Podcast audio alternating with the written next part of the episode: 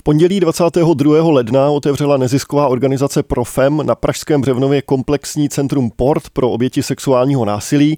První takové v České republice. Cílem centra je zvýšení kvality péče o oběti, snížení rizika retraumatizace a taky poskytnutí obětem násilí vhodnou podporu pro proces uzdravování a vyrovnání se s prožitým traumatem.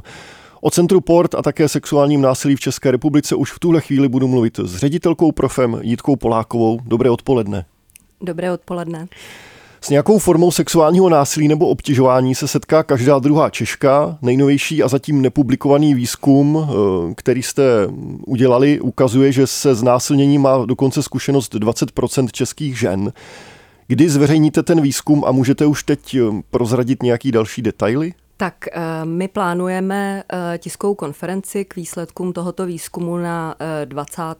února kde budeme vlastně představovat rozsáhlý výzkum, který probíhal eh, na pěti tisících ženách, odkud vlastně jsme, eh, jste citoval to číslo těch 20% žen, Eh, my jsme vlastně se soustředili v tomto výzkumu na to, kolik český stát stojí dopady domácího násilí na zdravotnictví. Já bohužel nemůžu v tuhle chvíli poskytnout bližší informace k tomu výzkumu, protože to jde jako celek právě ven toho 20. února. Nicméně jsme si říkali při otevření centra Port, že by bylo dobré minimálně nějaké číslo z toho výzkumu zveřejnit a to bylo právě těch 20% žen. Takže bohužel vám na tuto otázku neodpovím, ale eh, veřejnost ta čísla bude znát brzy. Každopádně ta čísla jsou eh, dost děsivá. Jak je možné, že komplexní centrum pro oběti sexuálního násilí vzniká v Česku až letos? A můžu k tomu ještě přidat otázku, jak moc jsme nebo nejsme pozadu eh, za Evropou. Ona tohle asi není úplně otázka na mě, proč, eh, proč tak pozdě. Já si myslím, že je to zoufale pozdě v roce 2024, že ty služby tady by měly eh, existovat už dávno. Oni tady v roztříštěné formě nějaké služby existují, například služby krizové pomoci, různé služby, které nabízejí například poradenství obětem trestných činů. Ale takhle, jak je vlastně to centrum postavené, tak eh, vzniklo vlastně až pod naší taktovkou. My jsme se pět let na to centrum připravovali, kdy jsme vlastně inovovali naše sociální služby, inspirovali jsme se v zahraničí a opravdu jsme detailně připravovali metodiky jednotlivých služeb tak, aby na sebe dobře navazovali. A myslím si, že je to trošku ostuda pro český stát, že to vlastně se otevřelo až letos a je to vlastně ze strany neziskové organizace, protože si asi umíte představit, když jsme to pět let připravovali, teď spouštíme provoz, že eh, ten eh, provoz i ta příprava byla poměrně finančně nákladná a to pro jako běžnou neziskovou organizaci, která je přibližně velká, jako jsme byli my do předloňského roku, tak je to vlastně úplně nadlidský výkon. Eh, to jsou služby, které by měl garantovat stát. Myslím si, že i v zahraničí část těch služeb garantuje. My, jak jsme vlastně tu službu navrhli, tak je naprosto eh, komplexní, eh, unikátní. A co já vím v zahraničí, tak ty služby fungují například zdravotní péče a psychická péče a to tam zajišťuje stát. Pak je tam třeba pro tu trestně právní rovinu, kde jsou třeba právní služby, kontakty na policii, věci a podobně, tak jsou odděleny od, eh, od těch, eh, které pomáhají tělu a duši například. Ale když se mě ptáte v Evropě, myslím si, že za některými státy velmi v pomoci eh, pokulháváme, ale zase na druhou stranu jsou státy, které teprve k, přistupují k tomu řešit sexuální násilí. Takže já bych řekla, že jsme tak nějak někde uprostřed. Zmínila jste ty finance a pomoc nebo nepomoc státu, k tomu se taky určitě ještě dneska dostaneme. Teď by mě zajímala vlastně minulost před pondělkem 22. ledna. Jaké možnosti u nás měly oběti sexuálního násilí na koho se mohli obrátit a jak mohli řešit svou situaci? Jak moc to vlastně zjednodušujete? My jsme například ty služby částečně, zhruba třeba 60% našich služeb jsme do dnešního dne poskytovali v těch starých prostorech. Teď jsme tam přidali ty nové služby, takže se mohli eh, oběti obracet na nás, pak například na organizaci Persefona v Brně, a pak jsou vlastně organizace, které se eh, cílí trošku, vlastně mají ten rozsah mnohem širší a neumějí tolik pracovat s traumatem nebo s tématem sexuálního násilí. Takže eh, takové služby, které třeba poskytují poradenství a pomoc obětem trestných činů. Jenomže 90% našich klientek eh, nechce hlásit to, co se jim stalo na policii, ale potřebují se nějakým způsobem s tím traumatem vyrovnat, takže vlastně nevyhledávají služby pro oběti trestných činů. Takže ta situace byla taková, že konkrétně dvě organizace v České republice poskytovaly tu pomoc a byla ta dostupnost omezená. Já neříkám, teď dostupnost je pořád omezená, protože já bych si představovala, že takové centrum, které provozujeme aktuálně my, by mělo být ideálně v každém kraji, aby ta dostupnost opravdu pro ty, kteří tu pomoc potřebují, byla tak uh, si myslím, že ta pomoc byla nedostatečná. My teď rozšiřujeme trošku jakoby kapacitu, ale uh, pořád si myslím, že je co zlepšovat. Kromě toho otevření centra minulé pondělí se minulý týden odehrála ještě jedna důležitá věc související s tímhle tématem a to, že Senát těsnou většinou odmítl ratifikovat úmluvu Rady Evropy o prevenci a potírání násilí na ženách a domácího násilí, neboli takzvanou Istanbulskou úmluvu. Jinými slovy to znamená, že v nejbližší době u nás platit nezačne, už se to táhne opravdu dlouhé roky. Jedním z důvodů, proč někteří senátoři hlasovali proti, je závazek, který obsahuje uh, ta umluva v podobě financování neziskových organizací, které pomáhají obětem sexuálního násilí. Prý by se o to měl starat přímo stát. Tak se nabízí otázka, jestli se o to z vašeho pohledu stát stará. Eh, tak stát tyhle služby nenabízí vůbec. Eh, jestli by to stát měl dělat, asi ano. Eh, my určitě, jako určitě, když se na to podíváte, tak ty služby, které nabízejí neziskové organizace, máte tady určitou nez, jako nezávislost na právě těch státních institucí, i když třeba jdete formou těch dotačních titulů. Ale tohle je něco, co by opravdu ten stát garantovat měl a buď prostřednictvím toho, že bude sám ty služby služby nabízet, ale vidíme, že tady žádné složky, kde by se to nabízet dalo, eh, nejsou. Možná, že ve zdravotnictví, když by se namixovaly zdravotní služby s nějakými dalšími, který eh, by řešili psychickou podporu ale pak je tady možnost využít neziskové organizace, které to dlouhý roky dělají, aby se profesionalizovaly, ty služby rozšířily, ale taky, aby jim stát garantoval to, že vlastně nežijete z roku na rok s tím financováním, kdy my opravdu od ledna do března nevíme, eh, jaké budou vlastně finance na ten daný rok, jestli budeme mít všechno, nebudeme, kolik budeme muset ještě schánět na vrch. Takže ona ta otázka je opravdu komplexní, propletená, nedá se na ní jednou větou úplně odpovědět. Nicméně jsem velmi smutná, že se nám Senátem eh, ta úmluva neprošla, protože na ní není nic závadného a myslím si, že je to opravdu mezinárodní ostuda, že jsme jedním z pěti posledních států, který úmluvu neratifikoval. Sledovala jste to? Překvapilo vás něco na tom rozhodnutí? Uh, nepřekvapilo mě to, protože já jsem to čekala. My se vlastně uh, dlouhodobě tím tématem zabýváme, že nejenom, že poskytujeme služby, ale i lobujeme. I pro úmluvu jsme se opakovaně vyjadřovali, poskytovali rozhovory, oslovovali poslance, poslankyně. Takže já jsem, mě to bohužel nepřekvapilo, ten výsledek, protože jsem si myslela, že byly takové signály, že by to mohlo projít.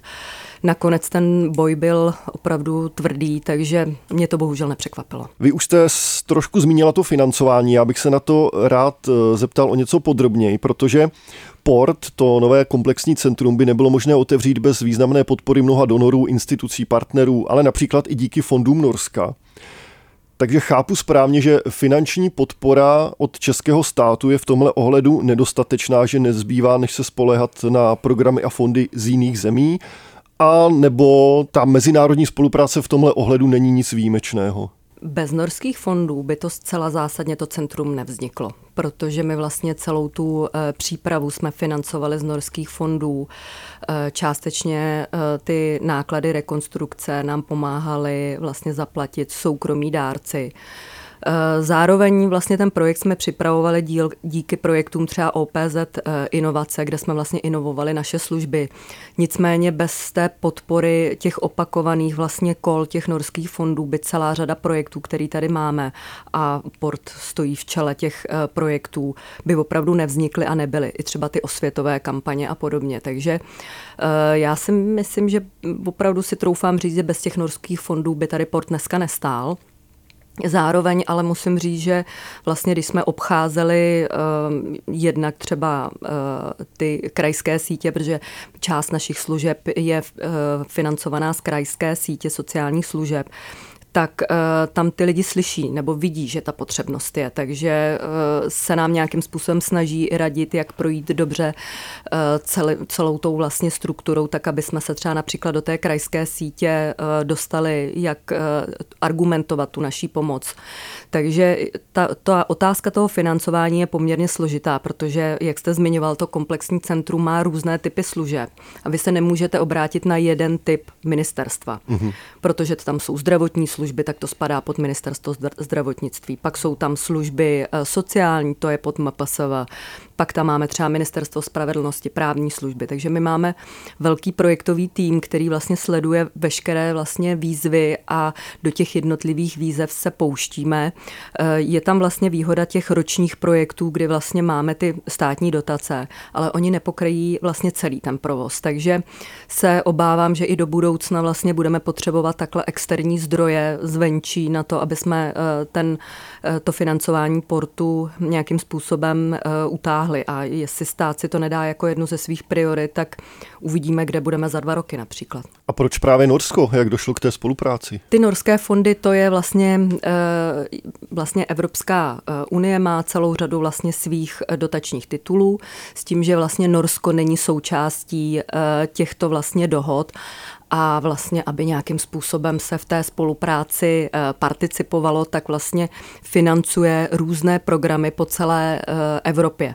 Vlastně to je trošku složitější mechanismus, eh, kde vlastně to není, že by Norsko financovalo nás jako profem, ale prostřednictvím vlastně ministerstva financí, v minulosti to byly třeba různé nadace, se do těch jednotlivých států, u nás to bylo právě to ministerstvo financí, financují určité projekty a nejsou to jenom sociální projekty, jsou to třeba výzkumné projekty a podobně. Takže to je takový uh, jakoby velký kolos, ale netýká se to jenom nás jako profemu. Co za možnosti mají oběti sexuálního násilí, které nejsou z Prahy? Ještě než eh, se pustíme do otevřeného centra Port na Břevnově, eh, protože jestli se nepletu, tak u nás zatím chybí i krizová linka. Krizových linek, eh, kam se člověk dovolá, tak některé tady jsou, eh, kde si myslím, že eh, jsou proškolení profesionálové, který umějí s někým, kdo se nachází v akutní krizi, nějakým způsobem mluvit, ale my to máme vždy specializované na oběti sexuálního násilí, protože samozřejmě to má určitá specifika.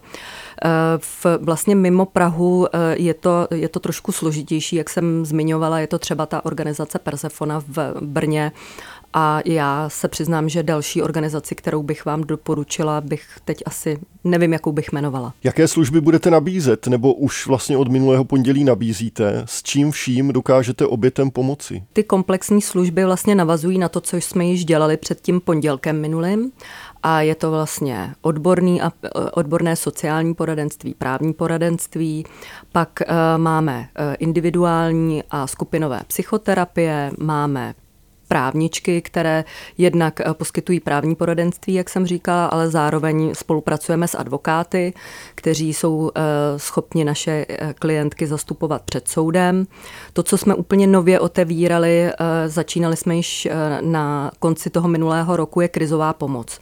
To znamená, máme zaměstnány krizové interventky, které jsou schopni reagovat na tu akutní krizi. Do budoucna od dubna budeme spouštět krizový pokoj. A e, další ty dvě unikátní služby je, že vlastně v portu naleznete plně vybavenou ordinaci, která ale není pro e, zdravotní péči, ale je možné zde e, vlastně provést sběr důkazního materiálu a testování na pohlavně přenosné choroby.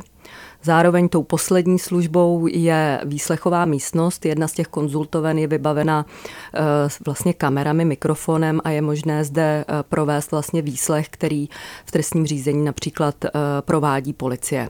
My jsme uzavírali v listopadu memorandu s policií krajského ředitelství tady v Praze, takže my se snažíme i nějak jako se navázat na ty státní složky, aby například klientku mohli přijet vyslechnout k nám za nějaké domluvy toho, že si to ta eh, žena například bude, eh, bude přát a moc doufáme, že policie po té hozené rukavici skočí.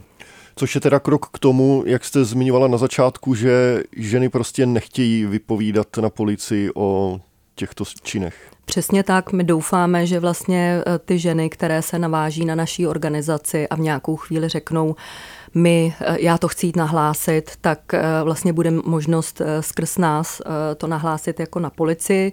My jí s těmi kroky pomůžeme a doufáme, že třeba policie v těchto případech tu klientku vyslechne u nás, protože bude mít k nám důvěru, bude znát naše pracovnice, bude v našem prost, pros, jakoby prostředí a doufáme, že to povede k tomu, že některé ženy se rozhodnou to nahlásit. Zároveň, jak jsem vlastně zmiňovala, ten sběr důkazního materiálu, to je vlastně problematický to, že když to někdo akutně po tom činu nenahlásí, tak eh, když to nahlašuje s odstupem, tak už nemá žádné vlastně důkazy pro to.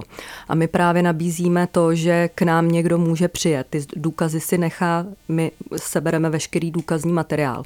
Natočíme například eh, rozhovor s tou klientkou v té výslechové místnosti. Uschováme to až na jeden rok a ona, když vlastně eh, se dostane z toho počátečního šoku nějakým způsobem, se začne, začne rozkoukávat, co chce dělat dál, tak má u nás ty důkazy. To znamená, že s odstupem třeba dvou, tří měsíců může přijít a říct, já jsem si to rozmyslela, já to chci nahlásit. A my potom vlastně na, na, na základě žádosti ze strany policie a se souhlasem té klientky, to je důležitý říct, že nikomu nevydáme žádný vzorky, aniž bychom vlastně neměli souhlas, že to ta klientka chce, tak předáme tyhle materiály vlastně policii.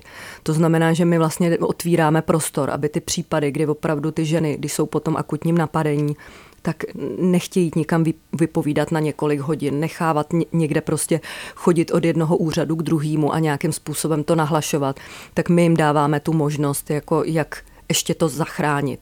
Ale jak říkám, z 92-5% našich klientek to nechce hlásit.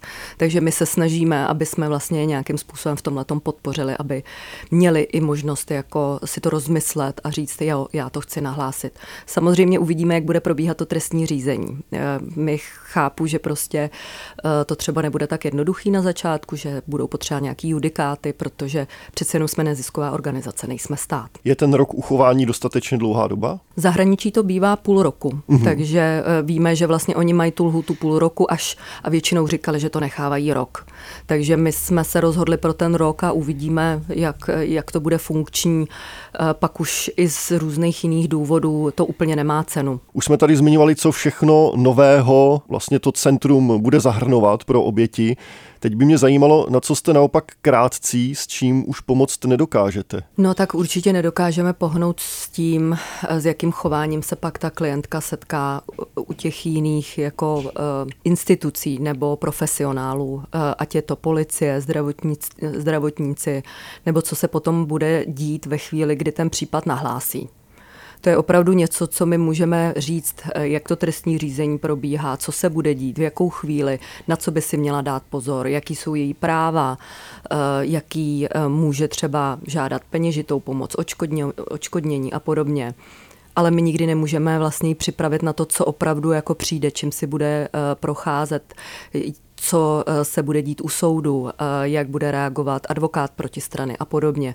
To je bohužel něco, eh, co vlastně vůbec není v našich rukou. Centrum komplexní pomoci máme tedy od pondělí v Česku jedno. Jaká je situace ohledně množství profesionálek, ehm, které u nás můžou obětem sexuálního násilí pomáhat? Ehm, terapeutky, psycholožky, já nevím, další profese, které v tomhle ohledu jsou potřeba. Jsme na tom Dobře, špatně? Eh, myslíte v našem centru nebo obecně? Pojďme začít od centra a potom klidně obecněji. Tak uh, my, co se týče Jestli toho... se vám dobře nebo těžko scháněli vlastně lidé? To je zajímavá otázka. Uh, no, není to jednoduchý. Máme vlastně například, když jste se ptal na terapeutky, tak my máme čtyři terapeutky, které máme v polovičním úvazku. Eh, ta eh, vlastně kapacita je neustále nedostatečná. Proto i my děláme různé skupinové eh, terapie, aby vlastně jsme nějakým způsobem třeba mohli ošetřit více lidí najednou nebo nějakým způsobem se jim věnovat. Takže my bychom i mohli, jako, myslím si, že by se i našli nějaký další, který bychom nějakým způsobem mohli jako zaměstnat, ale ty prostory nejsou nafukovací. Ale jinak samozřejmě, když se ptáte, tak ty lidi musí projít zaškolovacím procesem, u nás vlastně vyžadujeme kurz krizové intervence, aby u nás někdo mohl pracovat a eh, je období, kdy se nám hlásí třeba celá řada eh, žen, které by vlastně tu práci vykonávat mohly. Musí mít na to samozřejmě to určené vzdělání ale pak je období, kdy nemůžeme najít vůbec nikoho. Takže na druhou stranu my se jako jak to řeknu, na tom poli zaměstnávání zas až nepereme s takovým množství jako organizací, takže někdo, kdo je vyloženě, eh, jde po tom tématu, tak eh, může jít vlastně k nám, ale jinak eh, ta kapacita je naprosto nedostatečná. Dlouho se mluví o tom, že na psychoterapii čekáte strašně dlouho, na, na ty práci psycholožek, kde opravdu vy čekáte třeba půl roku, rok, než se někam dostanete, na psychiatru, psychiatrině chybí. Takže já si myslím, že opravdu potřebujeme tady vzdělat celou generaci lidí, kteří se tím traumatem eh, budou zabývat, budou umět vlastně tu práci. Takže já bych řekla, že tím, že jsme tak exkluzivní, tak my s tím až takový problém nemáme, protože vlastně není kam jít jinam pracovat, když eh, se chcete věnovat sexuálnímu násilí. Ale jinak obecně těch lidí je strašně málo. Co plánuje Profem v letošním roce? My jsme oslavili v prosinci 30 let, takže budeme, eh, chystáme nějakou oslavu. Eh, v někdy v květnu nicméně eh, budeme rozvíjet služby toho centra jako takového. My musíme vlastně velkou část těch služeb ještě jako testujeme, jak to vlastně bude v praxi probíhat. Zároveň máme před sebou vlastně výstavu, která, která už běžela v Liberci, teď v únoru poběží v, v Hradci Králové a v březnu ji budou moc eh, lidé vidět eh, tady v Praze celý březen. Je to opravdu výborná výstava, jsou to příběhy eh, vlastně našich minulých klientek a klientů, které mluví o tom, že i obyčejné život, eh, obyčejné předměty eh, můžou eh, pro lidi, kteří se setkali se sexuálním násilím, být vlastně vzpomínka na traumatickou zkušenost. Že vlastně my si vždycky představujeme, že je to ten akt samotný toho násilí, který vlastně ty lidi provází a mají z něj například flashbacky, ale my dost často víme, že to může být, třeba vůně nějaká, nebo nějaká situace, která se stane, nebo barva, kterou uh, ten dotyčný člověk vidí a že vlastně pro, uh, pro klientky, který, nebo ženy, který se s tím setkali, jsou různé situace, můžou být traumatizující a o tom je celá ta výstava, že se snaží bořit nějaké stereotypy a jsou to takové vlastně panely. Vypadá to moc hezky a v tuhle chvíli vlastně běží i uh, klipy uh, na, v české televize a na televizi Prima. Těch 30 let jsem chtěl zmínit v poslední otázce mm, a doufám, že nebudeme končit negativně, tak se vás chci zeptat na to, co vnímáte jako největší pokrok nebo dobrou zprávu ohledně pomoci obětem sexuálního násilí za ty tři dekády u nás v Česku. Eh, jednoznačně to centrum považuji, že se to povedlo a měli jsme tu pomoc ze spousty jako stran, tak to si myslím, že je opravdu pozitivní. A i to, že vlastně se o tom čím dál víc hovoří. A už se o tom hovoří, že opravdu je to jako problém, který je potřeba řešit. Politici si to dávají do svých programů se věnovat domácímu a sexuálnímu násilí, takže si myslím, že za ty poslední tři, čtyři roky eh, jako tomu ta pozornost byla dána. Je teď otázka, jestli se nám podaří tu sílu toho eh, využít. Určitě se přístup těch jednotlivých složek změnil, eh, přestože docela občas kritizuju policii, tak musím stejně říct, že za posledních 15-20 let eh, policie ušla obrovský eh, kus práce, kdy dneska už vlastně si můžete stěžovat, že někdo se k vám choval nějakým nevhodným způsobem. Dřív bych řekla, že to byl spíš standard než cokoliv jiného.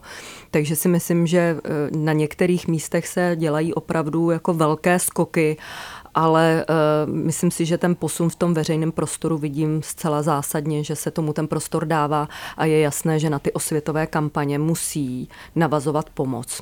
A my nejsme dostatečná pomoc. My my můžeme vyřešit celou řadu uh, případů, může, nebo vyřešit ne, ale pomoct celé řadě klientek, ale rozhodně to nestačí. Takže teď by po tomhle kroku, kdy ta společnost o tom tématu mluví, by mělo přijít ten důraz na to, že jsou potřeba služby ty, těm lidem nemůžeme říct, začněte o tom mluvit. My jim musíme říct, kde, dost, kde dostanou tu pomoc, protože uh, to si myslím, že jako hodně pokulhává. Ale nechtěla jsem skončit špatně. Myslím si, že to, že se o tom v tom veřejném prostoru mluví víc, tak uh, i tohle, ten dnešní rozhovor je toho důkazem. Jitka Poláková, ředitelka neziskové organizace Profem, díky moc za váš čas i za to, co děláte. Děkuji moc za pozvání.